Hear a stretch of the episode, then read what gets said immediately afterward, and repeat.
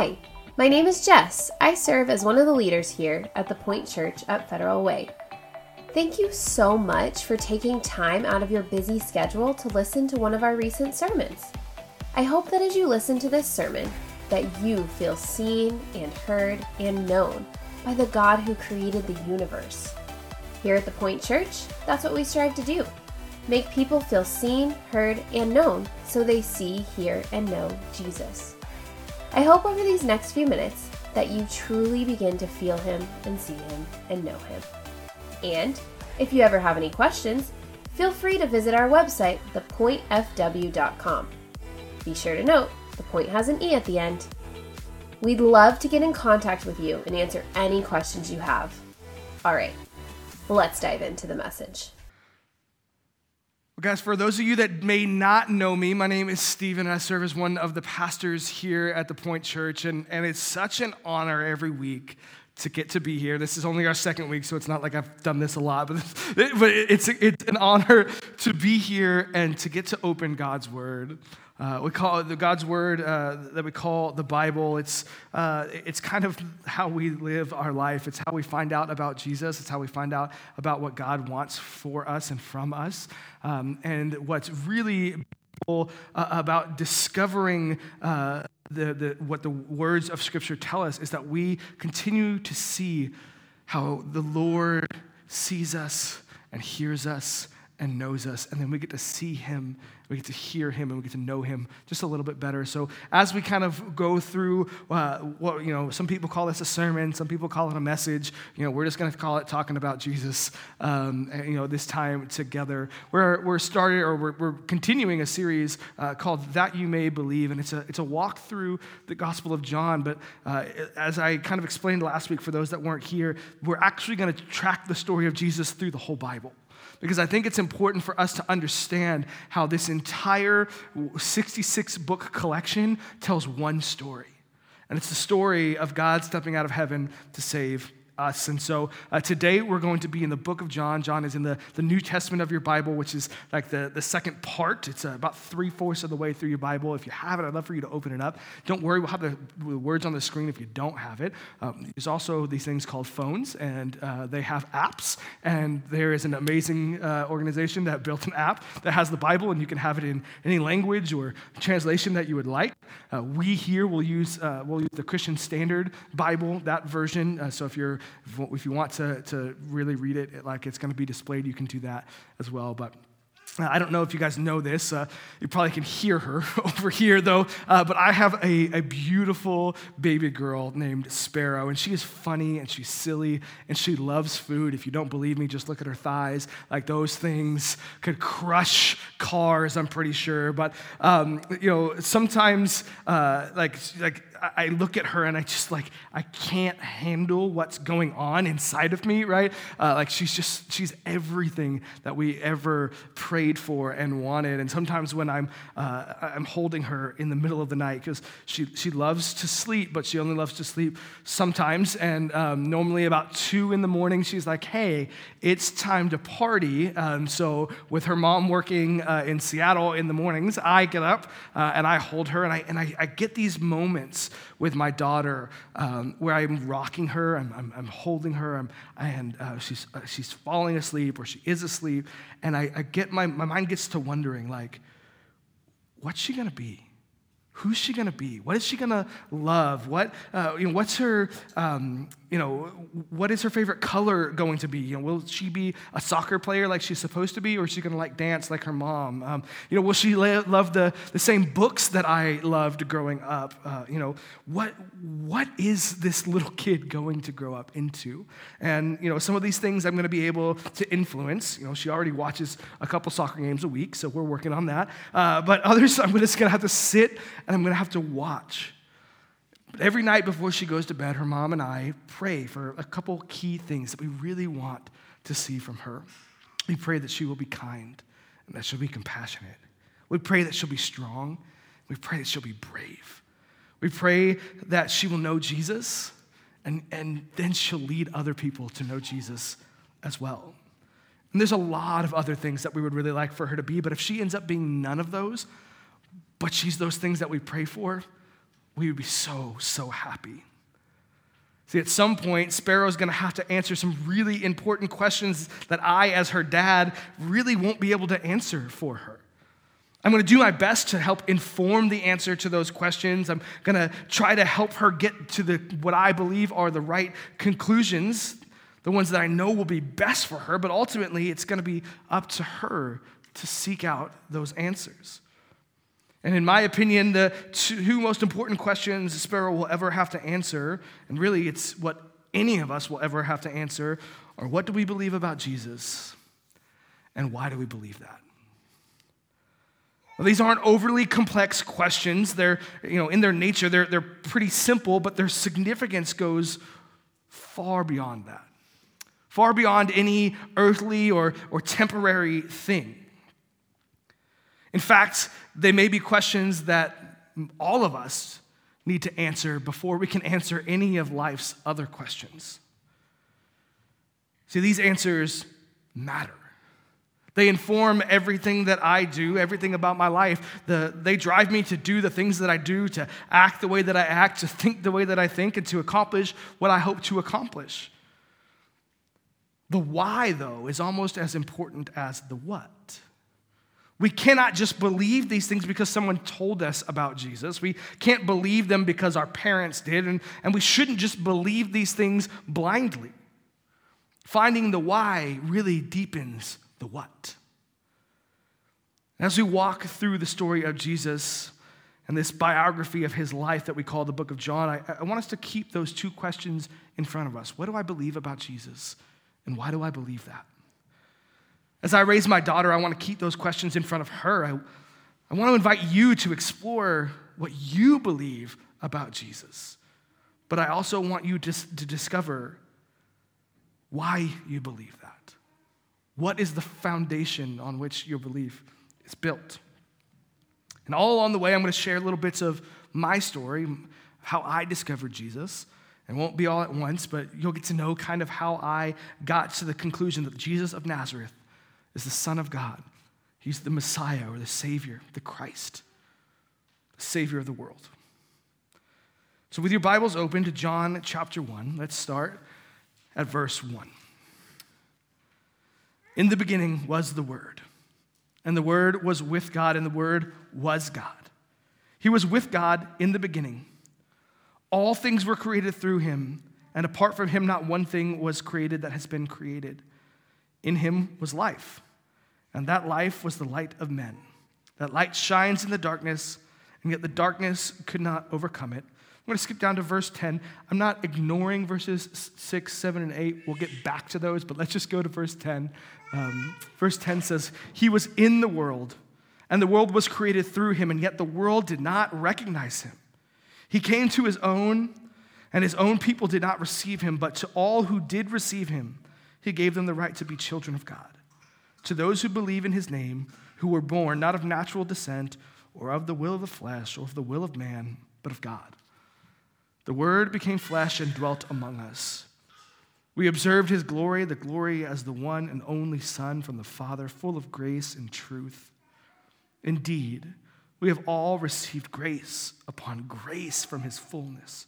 For the law was given through Moses, grace and truth came through Jesus Christ.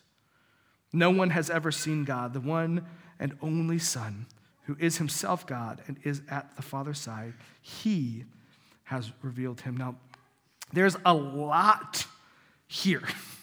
There's a lot in these verses, and it took me many more days than I thought I would need to kind of get this and boil this down. And I still didn't do a really great job, but we're going to ch- just try to take it piece by piece. See, this first sentence in the beginning was the Word, and the Word was God, was, was God, and the Word was with God. In that very first sentence, we get a theology lesson that some of us in this room have paid thousands of dollars to get, okay? Uh, and John said, Here, I'll do it in a sentence, and uh, you won't have to pay me at all. But John, you know, John comes out of the gates swinging on who Jesus is. There's more depth there than I could ever break down in 30 minutes. Uh, but you know, I'm gonna. I, I, I could literally. I could focus on the word "word." Uh, and that, that's a Greek word, logos, and we could probably be here for a couple hours. Um, so I'm not to go that route. Um, but, uh, but I do want to point out something about the idea of words. God as a being is completely invisible, and he's impossible to fathom. How can we imagine a being that has always been and will always be?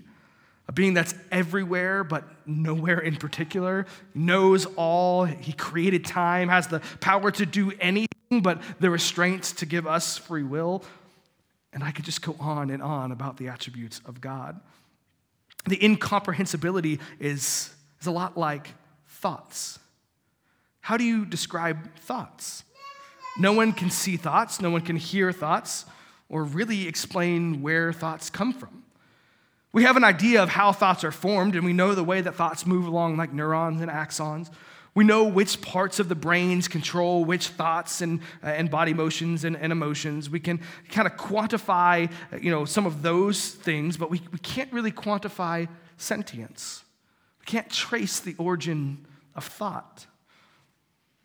Thoughts are only revealed or seen and heard and known when we speak them, or we write them, or we sign them. We express thoughts of love through words. We propose marriage through words. Words are the expression of something that's invisible. Did you know that goals, statistically, goals are 42% more likely to be accomplished if they're written down? See, there's something powerful about the invisible becoming visible something powerful about words. So the fact that Jesus here is called the Word is incredibly significant. It shows a bit about God, I think. It shows so much compassion and care. It shows that he know he cares enough to prove to us that he is real. It shows that he wanted us to see him and hear him and know him. Jesus is the ultimate revelation of an invisible God to us.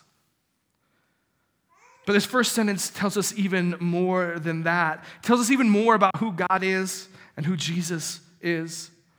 We see that Jesus has always existed with God. He was not created at the time of his miraculous conception, and we call this theology preeminence when we want to be really fancy.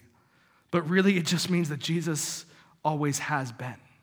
So if you're taking notes, I'd love for you to write that kind of piece down. That's, that's the first piece we need to understand is that Jesus always has been. The original language here, in the original language, the verb was is, is given in what is called a continuing uh, tense. So this means that John here is really saying that in the beginning was the word, and, is, and that word is continuing to be, and, and that word is continuing to be with God, and that word is continuing to be God. There's a very real sense of forever in this description. Not just a was, but it always is and always will be. Not only has Jesus been, but he will be forever. Then the next thing we encounter is the, the triune nature of God. So if you're taking notes, write down that God is triune. Now, you may have heard the word Trinity before. And, and that word actually never appears in the Bible. So if you're looking, if you're doing like a word search in your Bible, it's never going to show up. It's not there. Um, uh, so I like to use the word Godhead a little bit more. I think it's a better word. I think it's more scriptural. Um, but Trinity isn't bad, okay? It's, it's not bad. And actually, the reason it kind of became the vernacular for us in the church is because it explicitly states the truth of our God in three persons. From the start of God revealing himself to us through scripture, God is claimed to exist in multiple persons. We call them God the Father, God the Son, and God the Holy Spirit. The very first book, the book of Genesis, tells us that the Spirit of God hovered over the waters of the yet to be formed earth, and that God desired to make man in their image. It's the word that God uses there. And John builds on this concept. In fact, he even borrows language. If you know about the Bible, the very first words of the Bible are in the beginning.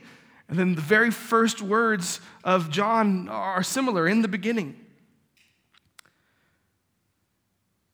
He does this to show that Jesus now is part of this, what we call a Trinitarian Godhead. Now, we're going to discuss the intricacies and the confusities of the Trinity later on. It is, is an incredibly difficult thing to understand. God's a, continu- a, very hard thing to understand sometimes, and that's okay. Um, but we're going to do that later on. I'm not going to spend any more time doing it here. But I want you to know that it's a fundamental core belief of Orthodox Christianity, and it's a fundamental core belief of us here at the Point Church. Finally, in this first sentence, we see in no uncertain terms that Jesus is divine, He is God. After all, we kind of discussed last week, if you were here, that, that that's kind of the main point John was trying to make in his whole telling the story of Jesus. He wanted everyone to know that Jesus was God. Early on, John wants us to know that if Jesus isn't God, he could not save us. So if you're taking notes, write that down. If, if, if Jesus isn't God, he could not save us. That's why it's so important for us to know from the beginning that Jesus not only was with God, not only uh, uh, had helped in creation or, or was an agent of creation, but that Jesus was God. This simple truth may seem trivial to some, but it's actually pivotal. Because John is writing so that we would believe that Jesus was not only God, but he was Messiah, which means Savior. And he, he, he feels that we should come to the same conclusion about Jesus' divinity very soon on. He sets the cards on the table. This man who I, who, this is John speaking in my words, but this man who I believe is Messiah was with God and was God from the beginning. Then verse 3 continues on with the theme of Jesus as God, as it tells us that Jesus was the creator with God. Not one thing was created outside of him. Verse 3 says, All things were created through him, and apart from him, not one thing was created that has been created. It tells us in the affirmative that all things were created, and in the negative that there's nothing that wasn't that is created that wasn't created through him. And this is not just John's thought. This is not just like a thing that John decided to tack on. This is actually shared by the early church, and we know this because oftentimes we see it pop up in other parts of the New Testament. In fact, a man named Paul, who was the first church planter, he's kind of like the, the patron saint of my profession, um, but it, it, it, he puts it this way in a, a letter that he wrote in a church that, to a church that he started in a place called Colossae. He says this in Colossians 1 For everything was created by him in heaven and on earth, the visible and the invisible, whether thrones or dominions or rulers or authorities, all things have been created through him and for him. He is before all things, and by him all things hold together. Now, just for a second, I love those words. Through him all things are held together. Not only did Jesus see fit to create us, and to create a world and create a universe that has 10 octillion stars. That's Einstein, that's his best guess about the universe 10 octillion. If you don't know how many that is, there goes 100,000 million, okay? A thousand millions is a billion, a thousand billions is a trillion, a thousand trillions is a quadrillion, a thousand quadrillions is a quintillion, a thousand quintillions is a can't remember, but it goes all the way up to eight. So it's lot. There's, it's, it's, it's one followed by 20 something zeros. I can't remember exactly. I didn't put it in my notes. This was me remembering. It's in my notes, so if you need them, I can give them to you. But, but God, Jesus sees it fit to, to create a universe that has 10 octillion stars, which those stars have the ability to have solar systems like us. And our, in, in our solar system, there are nine or eight, depending on poor Pluto, uh, eight or nine planets. And on one planet, there's eight billion people. Like, think about that majesty for just a minute. And Jesus holds it all together. So important for us to realize that Jesus is an agent of creation. Now, We've talked about some really heady and academic and semi boring stuff. Can we just all agree? But I, I, think I needed to set that table. So if you've kept up with me this far, hopefully there's some payoff for you here. Why, why does it matter? Why does it matter that we know and believe that Jesus is God, that Jesus is triune? and that Jesus is creator. First, uh, let's, let's just take these things at face value. So, even if you're not quite there with me, if, if in your faith journey you're not like totally like, yeah, I totally believe all of this, let's just for a second suspend that disbelief. And let's just say that God has always been in Jesus and that Jesus has always been God and that Jesus has always been with God and, and that He created all things. Let's just, let's just for a second, as a group, say, yes, we believe all of those things. So, if that is true, think of the power that Jesus holds. Think of what he can do. And think of the awe that we should be in by just thinking about him. I think we could easily find ourselves in awestruck reverence, crippled by his majesty. But that's, that's not how John wants us to experience Jesus in this moment. He tells us just a few verses later in verse 14 the Word became flesh and dwelt among us. We observed his glory, the glory as the one and only Son from the Father, full of grace and truth. See, here, John reminds us that they, they all experienced the glory of this powerful, almighty God becoming flesh. And what was the takeaway that John has? Not that he was crippled, not that he was on his knees, not that he could do nothing. His takeaway was that Jesus was full of grace and full of truth. Jesus didn't come to scare us. He didn't come to force us by flexing his cosmic might. He didn't even come as a great human.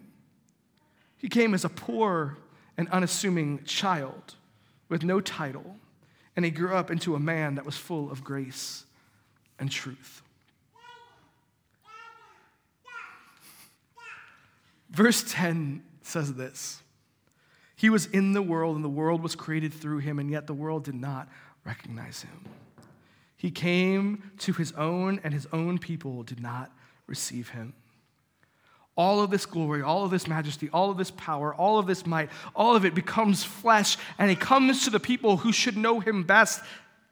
And his own people, the people of Israel, did not receive him because they were looking for a God of temporary rescue. Like what their, their forefathers and ancestors had seen a, a God who came in a pillar, pillar of fire and was gone, an earthquake and was gone, a storm or a burning bush, and, and then w- would, would go back into invisibility. But then Jesus came.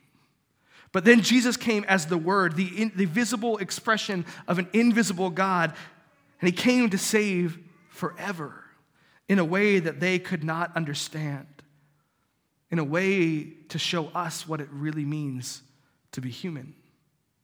By stepping out of his heavenly realm and putting on the very thing that he created, Jesus shows us that not only was he willing to save, but he was willing to empathize with us. He was willing to suffer with us. He was willing to have acne and skinned knees Maybe he was willing to have a bald spot like I am beginning to experience and discovering different ways to cover it up with my hair. Jesus came to be relatable. But I think there's another reason that it's important for us to understand these first few verses. It's that it proves that we can trust him. Who better to save humanity from themselves than the one who created them? So if you're taking notes, I'd love for you to write down that we can trust Jesus. If Jesus is creator, then when he speaks to what we need, when he speaks to what makes us whole, and when he tells us how we should live our lives, we can trust that he knows what he's talking about. When he asks us to do hard things, we can trust that he knows the outcome is worth the struggle. If we are to build a foundation of faith on Jesus, we kind of need to know his credentials. And him being in the beginning, being the Word, being with God, being God, being the agent of creation, those are pretty strong credentials. That's why I believe John begins the story of Jesus with these verses. I think he's saying this is why reading this story is worth your time. Therefore, you should believe. Now let's look at verse 4. Girl, you got to calm down. Verse 4 says this In him was life, and that life was the light of men. That light shines in the darkness, and yet darkness did not overcome it. So now here we see a little bit of a shift, and, and, and John, you know, John didn't really care about chronology. He didn't always order his thoughts exactly how we would. So sometimes when I'm going through these, these stories and these passages, I'm going to kind of look at concepts through different, different places. But um, can we all agree that we live in a pretty dark world? The early first century was no different. I know it's super popular right now in some Christian circles to say, like, oh, the world's never been worse, but that's, uh, that, that's not true. Like, the world has always been what it has always been. We're just much more aware of the, of the world now. We, we, we, are, we see the darkness much more than we ever have. So the early first century was no different. Darkness has been a part of Earth's history for a long time. Death has been our most feared enemy and our most inescapable reality for almost as long as humans have existed. But then Jesus came. Not only did he come to show us what it means to be fully human, not only did he come to save us, but he came to fix the world, his creation. See, we weren't the only things that he came to redeem, he came to redeem the whole earth. The beautiful part of verse 5 to me is that even though Jesus has ascended into heaven, if you didn't know that that happens at the end of the story, I'm, I'm sorry that I spoil it for you. But uh, so Jesus has ascended into to heaven, but he left his light here. Those of us that have put our faith in Jesus are continuing to fight against the darkness. We are the proof that darkness has not overcome light. And we are tasked with continuing to beat back the darkness by shining his light into dark places. But how do we do that? I think it's pretty simple. We must bring the hope of Jesus to hurting and broken people bringing the hope of Jesus to hurting and broken people sounds really nice, but let me be clear. Ultimately, the light is, is the gospel, and hurting and broken people's deepest need is to know Jesus. But we don't just get to post up on a corner with a bullhorn and start yelling scripture at people and check off our gospel box. We don't just get to say by shouting at people that we have brought light into the darkness. See, John shows something as he captures the interactions and dialogues that Jesus has with people. Jesus definitely wanted to fulfill people's spiritual need, but he didn't ignore that they had physical and emotional needs as well. Jesus made a point to fulfill the needs of hurting and broken people, and then he would invite them to follow him. If they were hungry, he fed them. If they needed healing, he healed them. If they needed to mourn, he mourned with them. That's the example that Jesus gave. It wasn't just words, it wasn't just the spiritual need.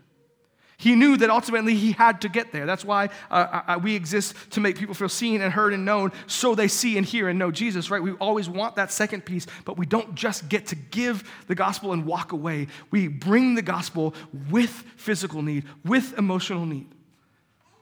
We take care of people because that's what Jesus did. This example we will see many times as we walk through the stories of Jesus, and it's one that we have to follow. This is why here at the point we feel like there we are here to serve our community just as much as we are to share the light of the gospel with them. We cannot exist without one or the other. If we only exist to serve our community, then we're a great civic organization, not a church. But if we're only here to stand inside our walls and to talk about the Bible or just to, to hand a tract to someone or just tell them about Jesus, then we're actually not doing what Jesus set up the church to do. It's not an either or, it's a both and. Always. Now, I, I want to end with what I believe to be the most compelling piece of this whole pie. Yes, it is compelling that God became flesh and dwelt among us. Yes, it is compelling that Jesus was God and was with God and was the agent of creation. But really, for me, this verse 12 kind of captures what is most compelling. Verse 12 says, But to all who did receive him, he gave them the right to be children of God. To those who believe in his name, who were born not of natural descent, or of the will of the flesh or of the will of man, but of God. This is such an impactful truth, and it's such a key piece of theology. But it's not one that often gets talked about in, in heady circles. It's the theology of adoption. Jesus, the preeminent, almighty creator God, descended from his throne to look at someone like me with nothing to offer to him. And he gives me the privilege of being called his son. I bring nothing to the table for a God like that. And he still chose me. Not because I kind of won the cosmological DNA lottery and just happened to get to be a son of God, but because Jesus chose me. He chose to put his name on me. I don't know about you, but adoption videos on social media, they bring me in, into sobs of joy. Watching these kids realize that their journey for belonging is over and that someone has picked them to love them forever, it quite literally wrecks me. I can't hold it together as they read whatever words their adoptive parents have written to tell them that after today, they're no longer orphans. And the day that we choose to put our faith in Jesus, that is the day that our wandering souls, souls that are wandering and seeking for acceptance and for a place to belong, the day we put our faith in Jesus, that's the day all of that seeking is over. These are the words, the words of the, of the uh, who we call the Apostle John. These are the words that we as orphans get to read, that our Father wrote for us on that day, on the day that we step over the line of faith, our hearts are no longer orphaned. And we are given the name that is above every other name. From that day forward, we get to be called the children of God, and that is worth believing in. The King of the universe calls us his own. That's breathtaking. That's unfathomable. But that is also something that we should believe in about Jesus. So, in light of all of this, in light of adoption, in light of, of the Trinity, in light, light of preeminence, in, long, in the light of, of, of creation, in light of all of those things, I want us to ask ourselves what do you believe about Jesus? And why do you believe that? And over the next months and, and maybe years, as we walk through this and we walk through the story of the Bible, I want us to establish what we believe about Jesus. As we invite more people into this place who may not believe the same things about Jesus that we do, or have no idea why they actually do, I want us to keep these thoughts in front of us because they matter. The answers matter. The why deepens the what. And I believe, I don't know about you, but I believe John has just made such a strong case for why we should at least explore Jesus. Let's pray. Father, thank you for sending your son. Your son who always was, always is, and always will be. Lord, I pray that you would guide us. Lord, as we try to figure out how to make people feel seen and heard and known so that they see and hear and know you, Lord, I just pray that you would send your wisdom and your guidance to us. Lord, I pray that as we discover your words, Lord, we discover the truth of who Jesus is, and we understand why we should believe that. Lord, I pray that you would empower us by your Spirit to go into the city of Federal Way, Lord, and to, to shine the light of your gospel we would be able to meet people's physical needs, their emotional needs, as well as their spiritual needs, because we know that the brokenness in our world cannot be fixed without you. There's no program, there's no special thing we could do, there's no resource we could give that doesn't end with more brokenness unless you're there to heal us. In Jesus' name, amen.